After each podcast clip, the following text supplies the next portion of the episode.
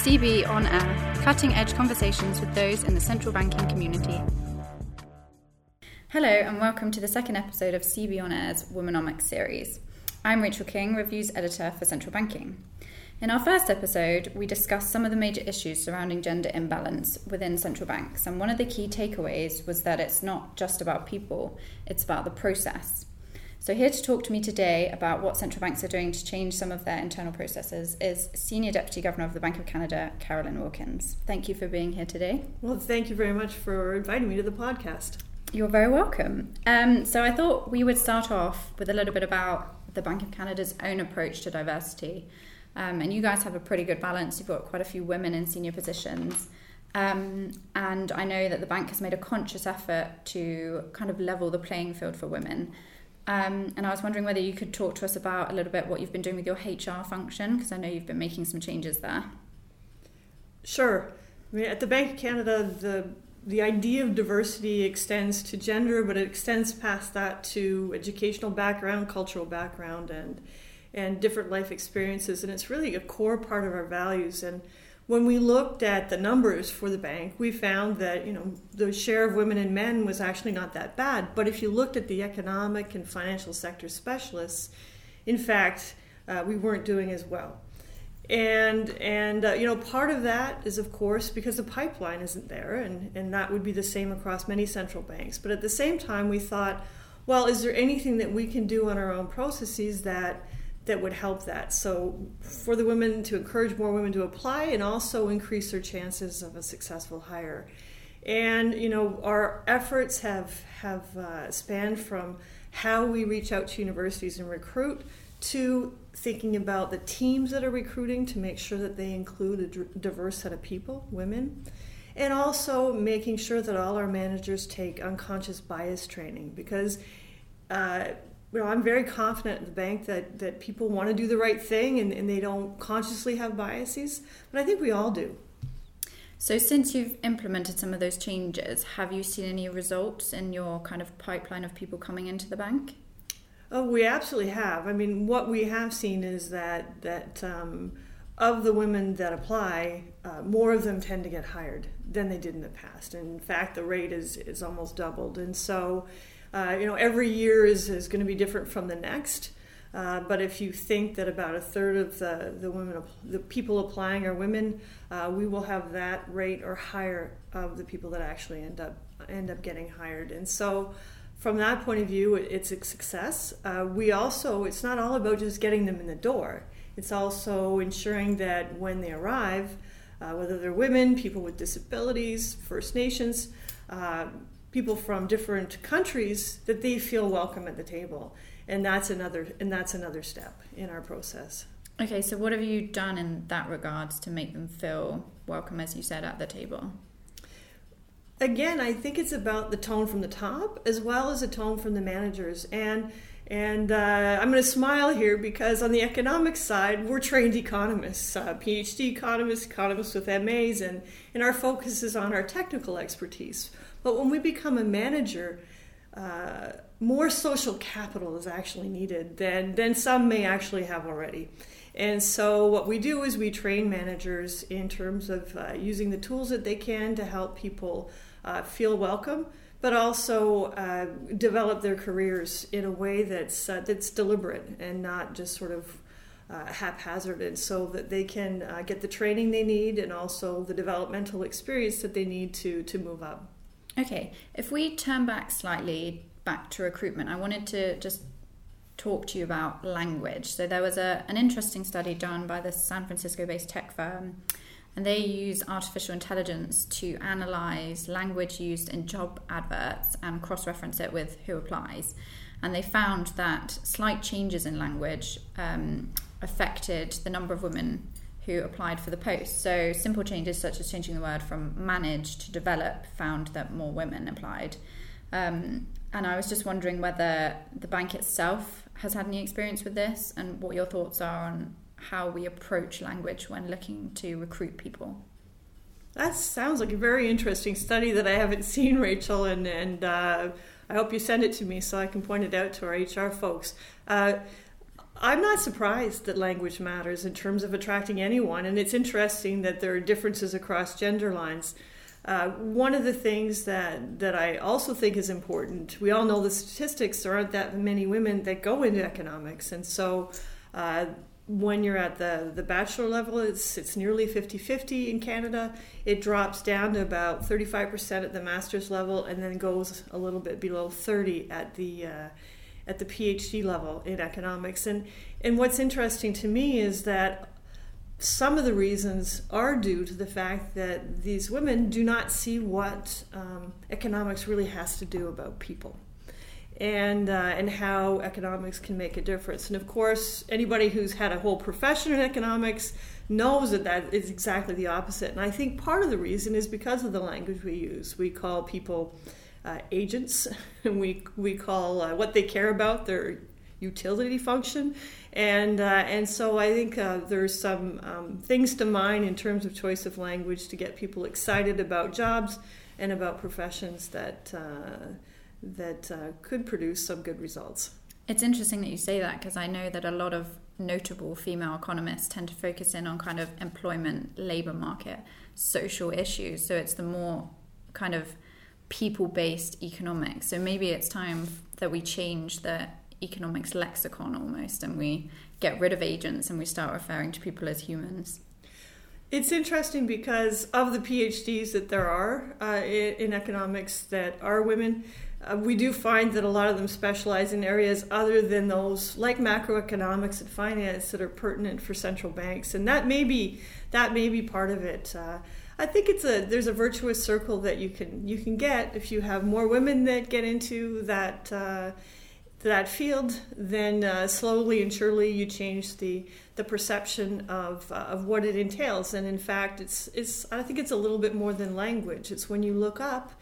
Uh, to people, you think, well, can I see myself there? It's sort of the see one will be one, and uh, and so the more women that we have uh, in the profession, the more likely we're going to get that virtuous circle uh, started. And in fact, I think it has started. So, flipping the coin the other side, if we look at kind of how recruitment is done, um, there's obviously a very human element. You have people on boards, and in your case, you have different boards with different people on. Do you think that given the rise of this kind of AI technology in every aspect of our life, could remove that bias completely if we just had a machine? In charge of recruitment, would that completely get rid of unconscious bias, or would we still need kind of someone at the end of the chain saying no, yes, no, yes to each candidate? That's almost a philosophical question, and I have to say that I don't believe any AI uh, program could actually uh, remove unconscious bias because, if nothing else, there's the bias of the programmer and so and so absolutely yes you would need somebody at the end of the at the end of the chain and a whole governance project uh, process in fact to to guide it. Uh, but could ai help uh, increase the uh, increase the data that we collect in a way that's as neutral as possible? Uh, yeah, I think it could, and I think it's a, it's something that all HR departments are, are exploring, uh, not only to you know uncover bias, but also to or to get rid of bias, but also to to uh, increase efficiency in terms of being able to scan just a larger number of, of CVs. So it's it's something that um, that you know we hope to look into. Mm-hmm. So you mentioned earlier on that there seems to be this almost drop off at universities where you've got thirty percent at PhD level. I think it was you said.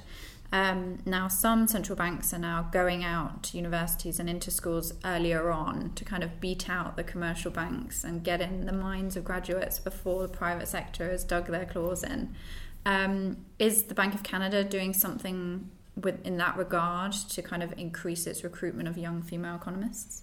We're doing a couple of things. Of course, it's a competitive market, and public sector institutions aren't known for their their pay, and so uh, we. Uh, we uh, try to compete on having a, an excellent work environment, relatively competitive salaries from a from a, a, comparator group, and at the same time, we spend a lot of time uh, meeting students, uh, having our own uh, young employees go out to meet students so that they can see who their colleagues might be.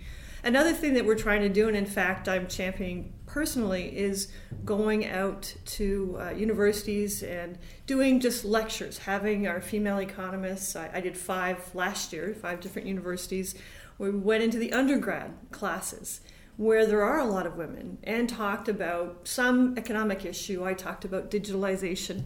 Uh, and what the Bank of Canada is doing about it so that they could see and how it matters to people and how it matters to public policy so they could see a female economist in action and also see how uh, how the issues that we tackle actually do deal with people and how important they are to uh, to our economic future. So Mary Daly, who was our previous speaker from the San Fran Fed, said the same thing, and she is actively going out to classes and showing young female graduates that you can do it, and she and you are both role models to these women. Um, but I want to kind of touch on what what the risk is for central banks if they don't get out there and if they don't kind of level the playing field and get this diverse uh, mix of people, because ultimately you need a central bank that represents the people in order to correctly implement policy. And will we get to a point where this has not changed and policy is almost going against what public opinion wants or what public opinion needs? Mary is just a fabulous economist. I'm glad you mentioned her. She's she's a real tribute to the profession. Uh, I think the risk of not having a diverse uh, workforce at central banks uh, is something that could undermine trust. And in fact, that's partly why uh, central banks are working so hard. If you think about what economics and public policy making actually is, it's about looking at what's the opportunity cost and what are the trade offs involved in the different paths that you could take. And the more diverse experience that you have at the table, both uh, intellectual experience, cultural experience, gender, uh, sexual orientation, whatever dimension you can think of, it's more likely that you're going to understand more of the trade-offs than you would just having a single uh, set of people who are, are kind of mired in groupthink.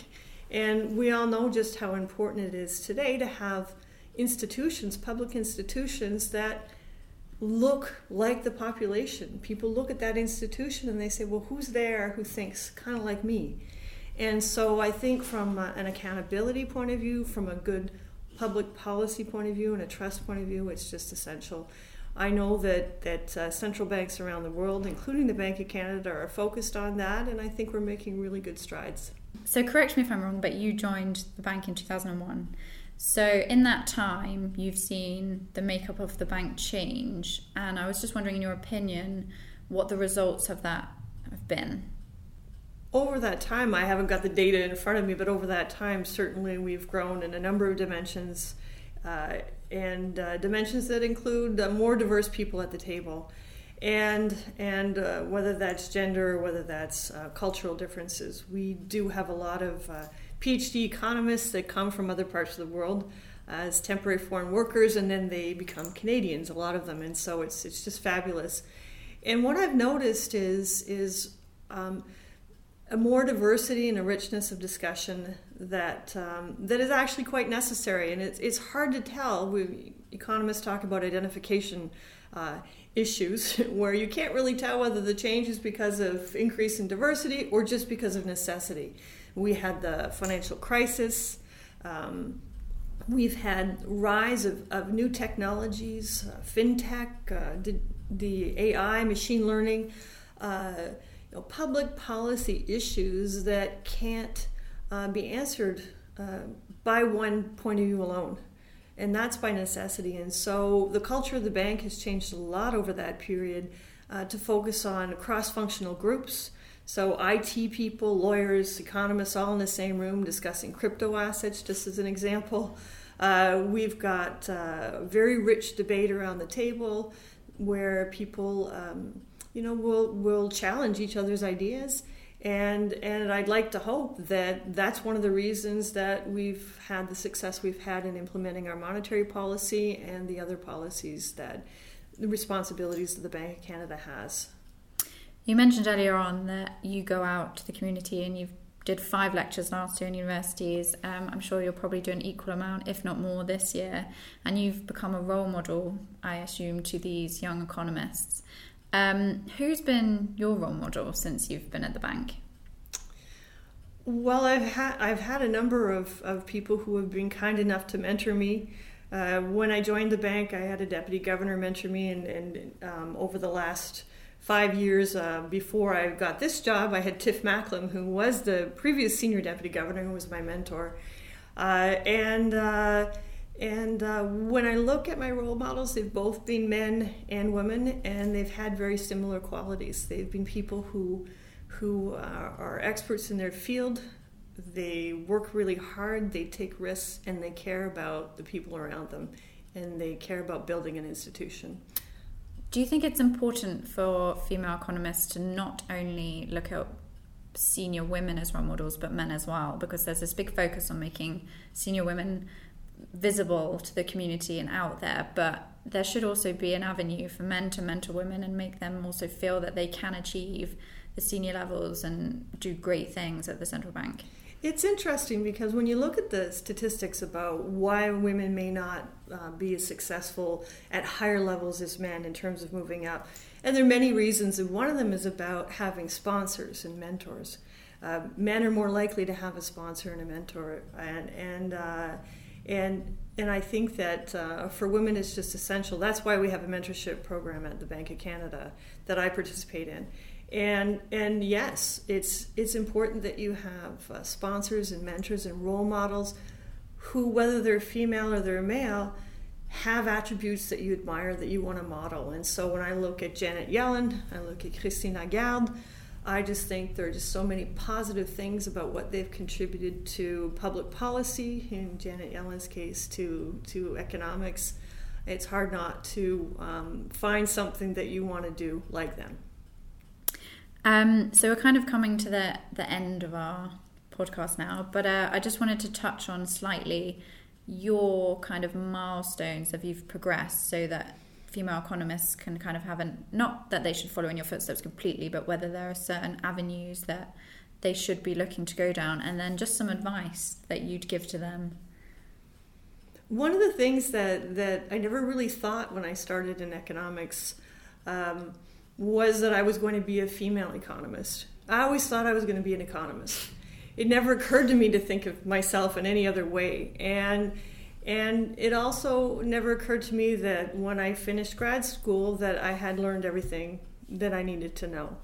And in fact, um, over my career, I've done uh, gone from forecasting to over-the-counter derivatives to to many other uh, areas where I really had to open a book. Uh, and uh, and uh, talk to people and learn something new. And so my advice to to young people is uh, whatever you're studying, just develop a love to learn because that's going to serve you well. Take some risks. Uh, people worry about what will happen if, if you fail, and what will happen is you will get up, dust yourself off, learn a lesson, and move on. And my mentors have all have all told me that. Um, you need a support network, uh, people who can help you work through problems, and people can who can give you the confidence to stick your hand up and say, "Okay, it's my turn uh, to move up. I think I'd like to do this. I'd like to take on this responsibility and develop a new area." I know that at the start of this podcast, we said that it's not just about people, it's about the process. But I do also think that building that confidence and giving women that kind of leg to stand on and say, no, you are good enough, you, you should be okay to fail. And as you say, stand up and get dusted off is a crucial part of the problem. So hopefully, your words of wisdom will give them that impetus and drive to reach for those high positions within central banks. Um, so that is all we have time for today, unfortunately. Uh, thank you very much for joining us. You have provided our listeners with some very wonderful words of wisdom. It was a pleasure. Thank you, Rachel. Uh, to our listeners, please do check back with us. Uh, we've got some new insights coming on mentoring, gender targets, and linking back to what we just spoke about psychology behind diversity.